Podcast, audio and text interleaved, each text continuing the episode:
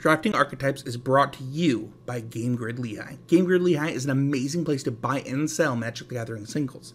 Whether you're building a new cube or crafting your new constructed deck, Game Grid Lehigh is the place to do it. Got a draft coming up with some friends? Buy some seal product here and get it quick. So click the referral link in the description to help out the show, and don't forget to use the code DRAFTPRO10 to get 10% off on your next order at gglehigh.com.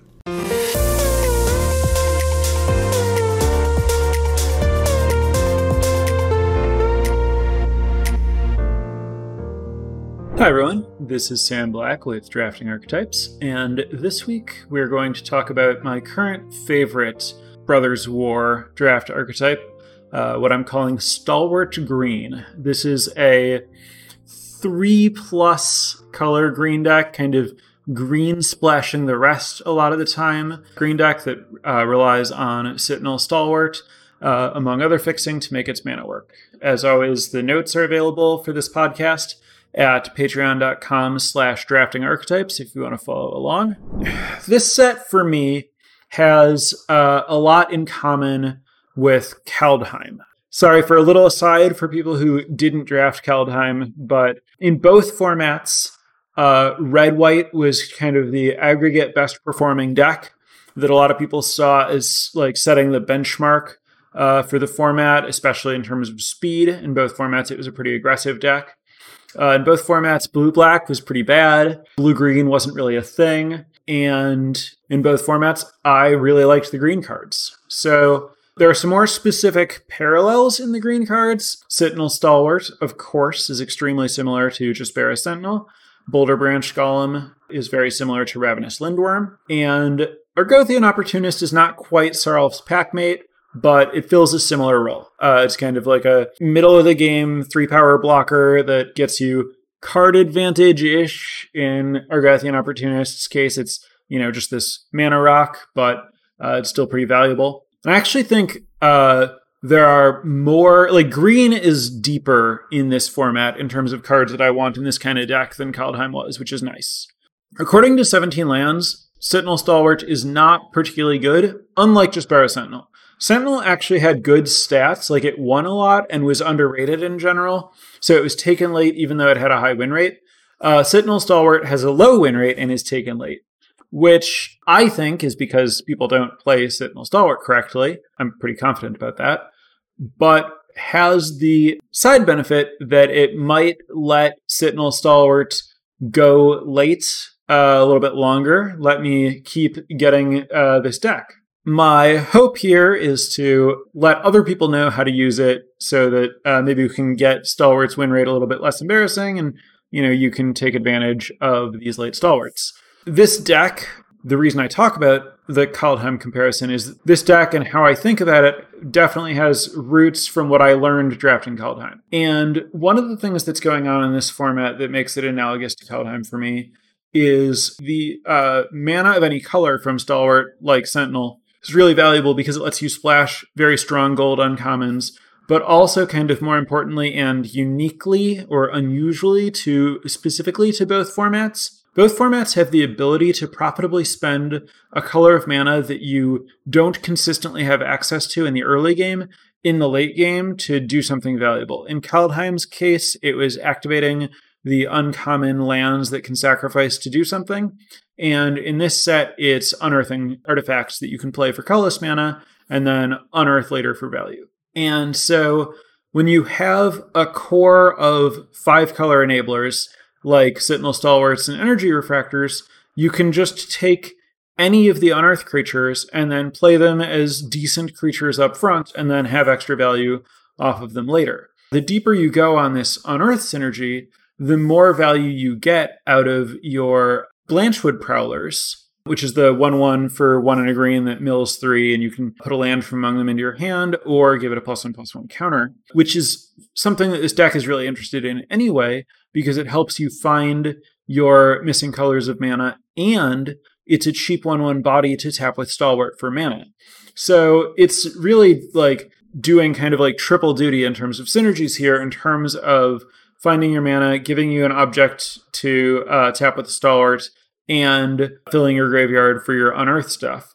Uh, sometimes it's going even further than that, filling your graveyard for other graveyard matter stuff that may or may not end up being something you care about with various cards that get things out of your graveyard. When I mentioned green being kind of deeper on cards that are good for this archetype than Kaldheim, Blanchwood Prowler is kind of the forefront of that in terms of being the next like really key uh, component to this deck. Big picture, fundamental pick order, like what you're prioritizing broadly. Bombs first. Really, any bomb, doesn't matter what color it is. Like, if it costs two colored mana symbols that both are not green, it might be a little bit tricky to cast. But if it's strong enough, you should take it anyway and make it happen. Sometimes you'll have to let it go. Bombs, fixing.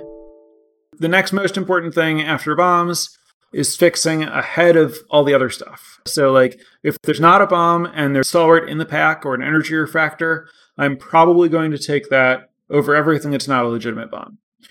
Premium removal, different decks, different formats. I personally value removal differently. Sometimes I like to take, you know, premium aggressive two drops or something over premium removal. In this deck, I'm generally looking to play like pretty long, grindy, interactive games. And so I think the uh, premium removal ends up as a priority. Then unearth cards and value creatures. So that would be, you know, uh, the unearth stuff like the various scrapwork things and then also stuff like Argothian Opportunist and Boulder Golem, creatures that, you know, do something that you care about in addition to just being a body. Then cheap creatures. You know, when in doubt, just take some random creature you can play pretty early that'll stop you from falling behind and can make sure that you have something to get to let you tap your stalwart. That's all very loose, uh, can change a lot from deck to deck, but that's you know, broadly what you should be thinking about having. So, general rules to make your mana work prioritize fixing. When in doubt, take a colorless card over a green card over a card of another color. Avoid cards that cost two mana of the same color unless it's green. Baloth is fine. And uh, be very, very careful about double splashes. Uh, for example, Junkyard Genius is a really, really strong card. It's fine to play Junkyard Genius if your kind of secondary color is either black or red. If you're like mostly green white, it can be pretty tricky to cast Junkyard Genius. You would only want to try to do that if you were uh, particularly good at uh, having mana fixing. Sometimes you want to cut hard to cast double colored cards. Sometimes it'll be okay to play them. It's really a function of like how good your mana is. Try to have a secondary color, kind of, but it's really not that important. Top commons that I'm looking for Stalwart, Opportunist, of course. This is loosely in order. Stalwart, Opportunist, Excavation Explosion, but I think if you know that red is uh, like a priority or a color that you're going to have access to regularly, then you should Explosion over Opportunist. And if your mana is like these are often like very, very early cards in the pack to see, so you could take them over a stalwart to try to get them back. But I do think stalwart's more important for your deck than an explosion most of the time. Then overwhelming remorse, then evolving wilds, then scrap mutt, then energy refractor, Blanchwood Prowler, Combat Courier, Scrapwork Cohort, Boulderbranch Golem. Those are kind of the like important ones. Next up, Solid commons, epic confrontation, prison sentence, so kind of the lower tier removal. Gaea's Gift, Mightstone's animation is kind of the top blue common that you'd want to splash here. Emergency weld, stern lesson, moment of defiance, Argothian sprites, warlord's elite, disenchant. Some more like filler type cards that are in line with what you're trying to do. Like it's a deck that uses warlord's elite well because you're really prioritizing having cheap permanents that let you cast it on turn three or four, but really just trying to use it to like not get run over. So uh, it's you know it's a fine card to play, but nothing special. Noteworthy uncommons. This is not like the best uncommons, just uncommons that I think are are like I have something relevant to say about their con- their like play in this deck specifically. Uh, Research Desk and Mask Jade Crafter are both particularly good here. They are cheap artifacts that you can tap with stalwarts to get mana out of them. Uh, the deck, despite playing very few lands most of the time, which I'll get to, makes a lot of mana because you're prioritizing uh, these mana creatures and making power stones and stuff. And so you're just looking for card advantage everywhere because you're playing a grindy game. So Research Desk and Ask the Jade, Jade Crafter are both generally good but exceptional here. Also, anything that has like artifact like artifact fall synergy type stuff like Yoshi and Distant is incredible here because you're generally prioritizing artifacts, things that make artifact tokens, unearth stuff. You're getting a lot of artifact fall with this deck. The Steel Crafter is uh, one of the best uncommons you can have. Uh, also, Dissident, of course. So, the big question, which everyone kind of struggles with and asks about here, is how many lands should you play? A lot of people like to shortcut framing this as how many lands are various cards worth or what fraction land is a card worth. Like if you have a shortcut that is well start with 17 land and then for every x 1 and 2 mana cantrips cut a land. For every y stalwarts cut a land. For every so many prowlers cut a land. The problem is this deck kind of wants as much of that stuff as it can get for the most part and you can't linearly cut lands for these things. There's certainly a floor on the lands that you want. Like every additional land you cut is harder to cut than the previous one. And I don't have some kind of like complex regression about like, I, I, I don't have like a formula to enter there. What you're looking for is to look at your cards that are hardest to cast and make sure that you can cast them. Uh, Hardest does not mean most expensive, especially in this format. A card that costs one mana that you want to play on turn one is hard in a very different way than a card that costs seven colorless that you want to play sometime between turn five and turn seven, which is hard in a different way than a card that costs, say, double black. So you want to think about like on the turn that I'm trying to cast this card, will I be able to? And can I change my mana base so that I can? So, in general, you're trying to play one mana green cards uh, like Stalwart and potentially Bushwhack on turn one. I generally draft this deck in such a way that I want to make sure that I have nine lands that give me green mana. So that's forests, green pain lands, and Evolving Wilds. I think you can basically cut forests one to one if you have Evolving Wilds, but I want to make sure I have nine. If your mana's kind of stretched, you could, in a pinch, count a Chromatic Star or maybe like a star and a refractor or something as a green. Maybe go down to eight lands that tap for green, especially if a lot of your fixings colorless rather than like stalwarts and Blanchwood Prowlers, but try to have nine lands that tap for green. And then a lot of the time, the rest of my mana is just, well, I have some Evolving Wilds, and so I need one basic of each of my other colors for the Evolving Wilds to find. Then, if there's a thing that I need a second land of that color, like a second black, because I have something that costs black, black, then maybe another swamp for that. And then maybe I'm maybe that's just how many lands I want to play. Uh, whatever number that ends up, you know, maybe it's 14, maybe it's 15, maybe it's 13. But uh, the point is getting all the lands that I need in the deck. So, like, in general, we think of decks as needing like 17 lands to be able to cast their spells, but the extra lands don't make it easier to cast your like early green cards. And basically, like, if you can get to three mana then you can kind of implicitly get beyond that with power stones. And then if you can get to two mana and you have, you know, uh, refractors and uh, prowlers you get to three, um, you just don't need very many lands to like get to the point where your spells are functioning as mana sources. So I guess another thing that you can do is just how many cards do you have that contribute toward casting your stuff? And it's often a lot. Like you'll often have 20 plus lands that, you know, contribute toward casting things once you're counting power stones. This is all kind of nebulous. I don't have a precise answer. You can shortcut it to play 15 if you're low on mana sources, play 14 if you're high on mana sources, and it'll probably be okay. Uh, relatively relative low and high to you know, where this is at, where this normally is. So if you have like three stalwarts and prowlers, play 15. If you have more than that, play 14, and it'll probably roughly work out. Next thing I want to comment on is this deck's strength is very much its flexibility. Um, you can really play any cards. So any open lane you can kind of just add to your deck. Um, it pivots very smoothly. That means that often you end up with a deck that is this green base spliced with some other archetype.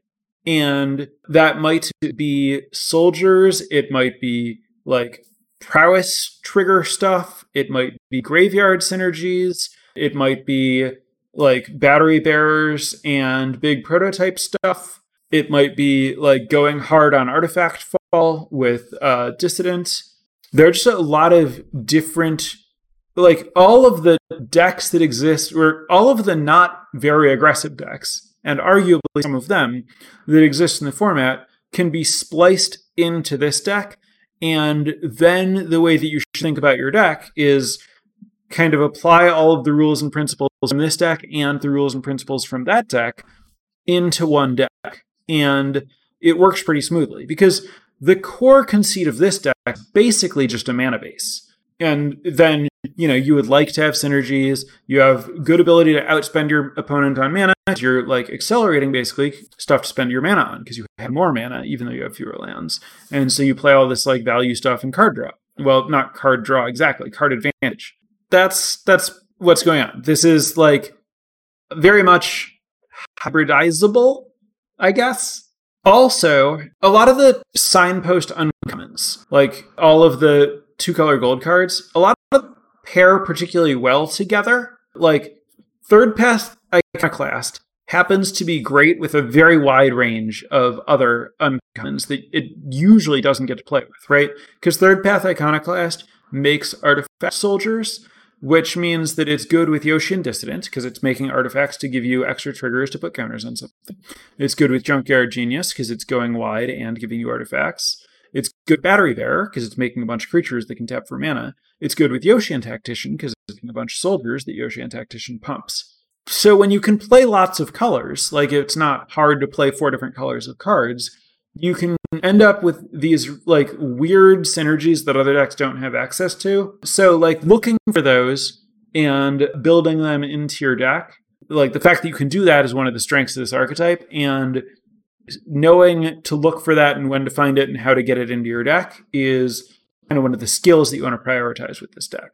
You can also use some really niche value uncommons that generally aren't that strong but you can make good use of in some versions of this deck, like Symmetry Matrix and Transmogrant Altar. Symmetry Matrix, because you have, you know, between like stalwarts and then uh, if you have combat couriers or scrapwork cohorts, you have these unearthed things that are giving you extra one ones.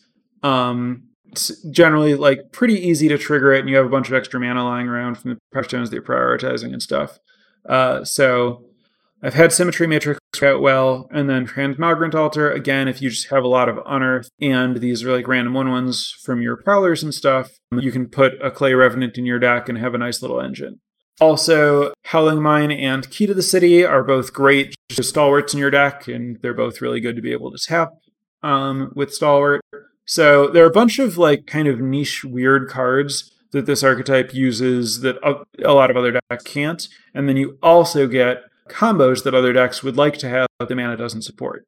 So there's a lot of value just around the table in terms of cards that are strong that other people don't have a way to use that you get to take advantage of uh, because your deck is so flexible, which is kind of why I end up drafting this archetype recently, like more than half the time. I'll take stalwarts and refractors, you know, anytime that I see them and can reasonably pivot here, because whatever cards I had before that, I can kind of seamlessly slot into this deck. So, like before recording this, I did a draft where I first picked Gix, uh, the Mythic 3 3, and then second picked Excavation Explosion, and then third picked Hero of the Dunes. And so I had three different colors, and I knew that I wanted to be ideally base black. And then I just ended up getting past a stalwart, and I was like, well, let's see. You know, there wasn't anything great for like the black deck there, so I was like, okay, well, let's see where this goes. Take that, and then I ended up being able to play all of those cards uh, cast them very consistently because I ended up finding more stalwarts and a lot of evolving wilds in the draft. So it's good to just kind of know to look for it as a way to pivot and then not have to give up anything that you were doing. And it's not that I was forcing it. It's not that I planned, like, it's not that I was taking green cards in anticipation of finding stalwarts or anything. It was just that there was a stalwart that I took to give the option and I pivoted smoothly into the deck, which is how I would often try to go with it. To comment briefly on gameplay, you're generally getting onto the board very quickly because you're prioritizing cheap cards. Uh, this can hypothetically let you pressure slower decks, but for the most part, like your things don't have a lot of power. So mostly you're just trying to gum up the board to not fall behind against aggressive decks. And then you're planning to play long, grindy games against basically everyone. Uh, I end a lot of my games with around 10 cards in my deck, you know, like 8 to 12 cards in my deck. That's why it's important to have some removal. You're going to get to see a lot of cards. Your opponent's going to get to cast a lot of their cards. There are a lot of bombs that you're going to have to be able to answer. You don't need that much removal. Like three to five pieces of removal should be you know, very comfortable. Um, you can also, you know, this is a deck that can use Goblin Firebomb reasonably.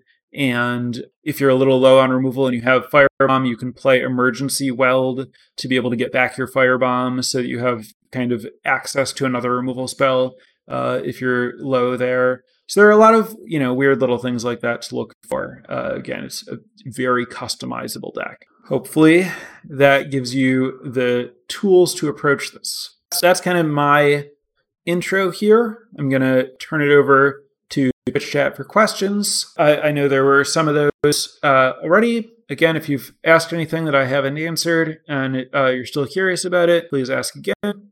While I'm letting people cover that, I want to thank my newest patrons at patreon.com slash drafting archetypes. Scott and Cuddy, thank you very much for the support. If anyone else is digging what you're hearing here and interested in supporting uh, the podcast, again, check out patreon.com slash drafting archetypes to do that or to see if uh, there are any you know rewards there that entice you. All right. So, questions. How many stalwarts is too many stalwarts? I've never met too many stalwarts. I'm really, really happy. Like, the first three are like, I urgently want them. The fourth is good. I don't think I would turn down the fifth or sixth. At seven, it gets a little bit dicey, but I've never really had the opportunity to have anywhere near that many. But I mean, at a certain point, I'm happy to just like, all right, my mana base is, you know, forests and stalwarts and we'll make it happen. But it, it's it's never gone quite that far. Is it worth it to force this archetype? If yes, how would do that? Uh, like I said, I wouldn't force it because you can just kind of draft normally, like start by taking good cards, but keep this in mind as something to pivot into. The way that forcing this works is you start by taking, you know, like bombs and removal. It's really just have fixing as a priority. Like early in a draft, take Evolving Wilds and take Energy Refractor to give you optionality, regardless of what you're drafting. And then the fact that you have that fixing will let you pivot into this by taking stalwarts when you see them later. Then, you know, if green happens to be open, you end up moving to a green base and splashing the powerful cards that you already have. And if it isn't, you just keep drafting the powerful cards that you had, and maybe you have an energy refractor instead of like some other creature or something. So I think that you can draft in a way that's very open to this deck without actually forcing it. Like you won't always be in this archetype. You won't always try to be in this and feel like you had to like give something up to pivot away from it. Uh, it's more just if you're open to it, you can fall into it pretty easily. For fixing, how do you value one time like Flask and Star versus uh, Springleaf Drum and Evolving Wilds? I generally value Flask and Star lower than things that are going to reliably, uh, like repeatedly fix my mana because I'm trying to cast a lot of cards of my different colors, not just cast a single one. Uh, so Flask and Star are definitely lower priorities.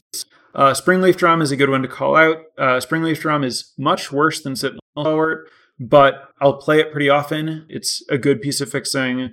Uh, you can, you know, cast it with any color, so you don't have to have green to get started, though usually you need to have green to cast your creature. But if you have like a lot of combat couriers or something, then you can uh, do it without.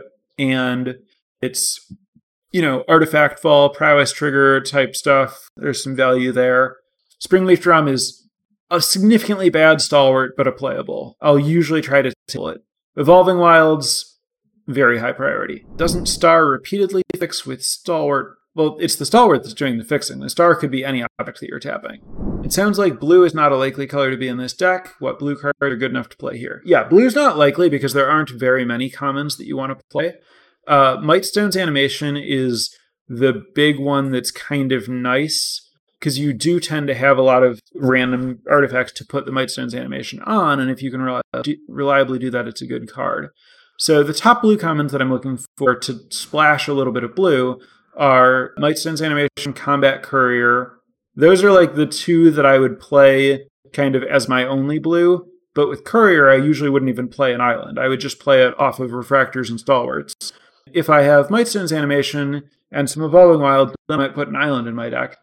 And then once I have an island in my deck, I would also be willing to play like Stern Lesson, uh, in a pinch, maybe uh, Weakstone Subjugation, but it, it's not something I'd be happy to play. And then, of course, you know, some stronger uncommons and stuff. But there are not very many commons that you want um, in blue, which is why most of the time I'm four color, no blue. But sometimes there's some blue and it's fine.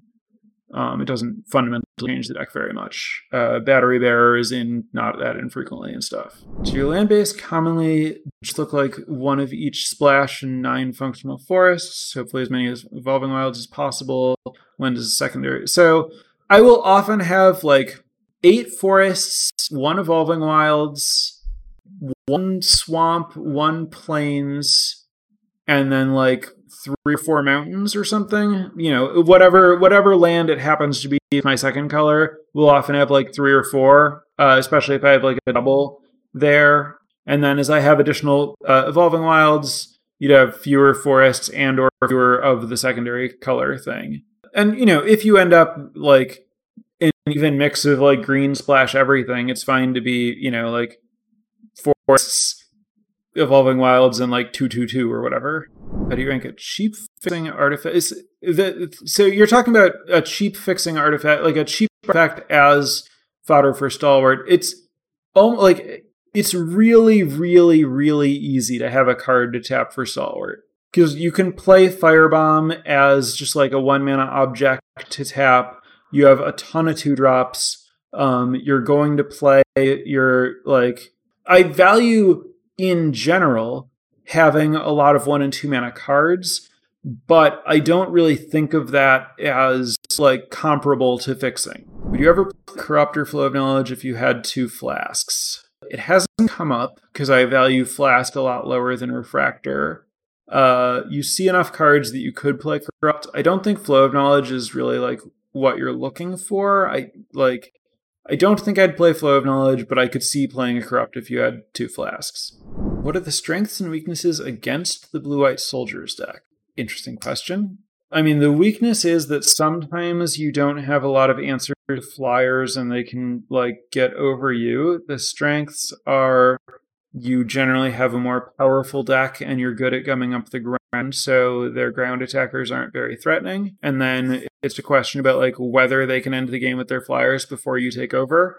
Uh, where your key cards there are going to be, you know, any of your cheap removal spells to answer their flyers, your life gain to avoid them bracing you, and uh, ideally creatures that can block flyers. Sometimes I play uh, the five slash ten mana three five slash ten ten reach trample as a way to block flyers, and then of course the black uncommon spider is fantastic there.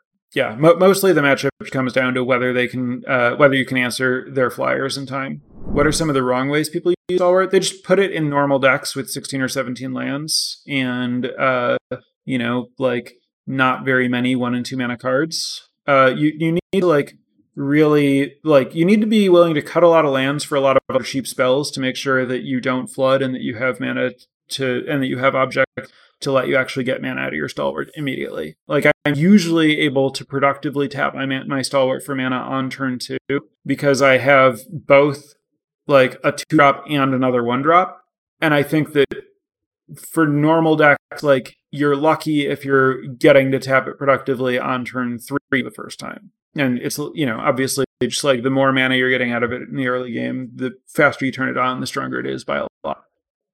Also just like playing one stalwart just kind of like as an extra mana source but not re- like playing not leaning into it not having a bunch of fixing and using it to like increase the power of your deck by playing color cards is another spot where it's just like you know Stalwart's not good as just a creature in like a red green deck, for example. I mean, it might be playable sometimes depending on your curve, but you're not getting very much out of it compared to like what this deck is doing with it. How average is Clear Cutter? Below, it is below average. Uh, I I generally try not to play Clear Cutter.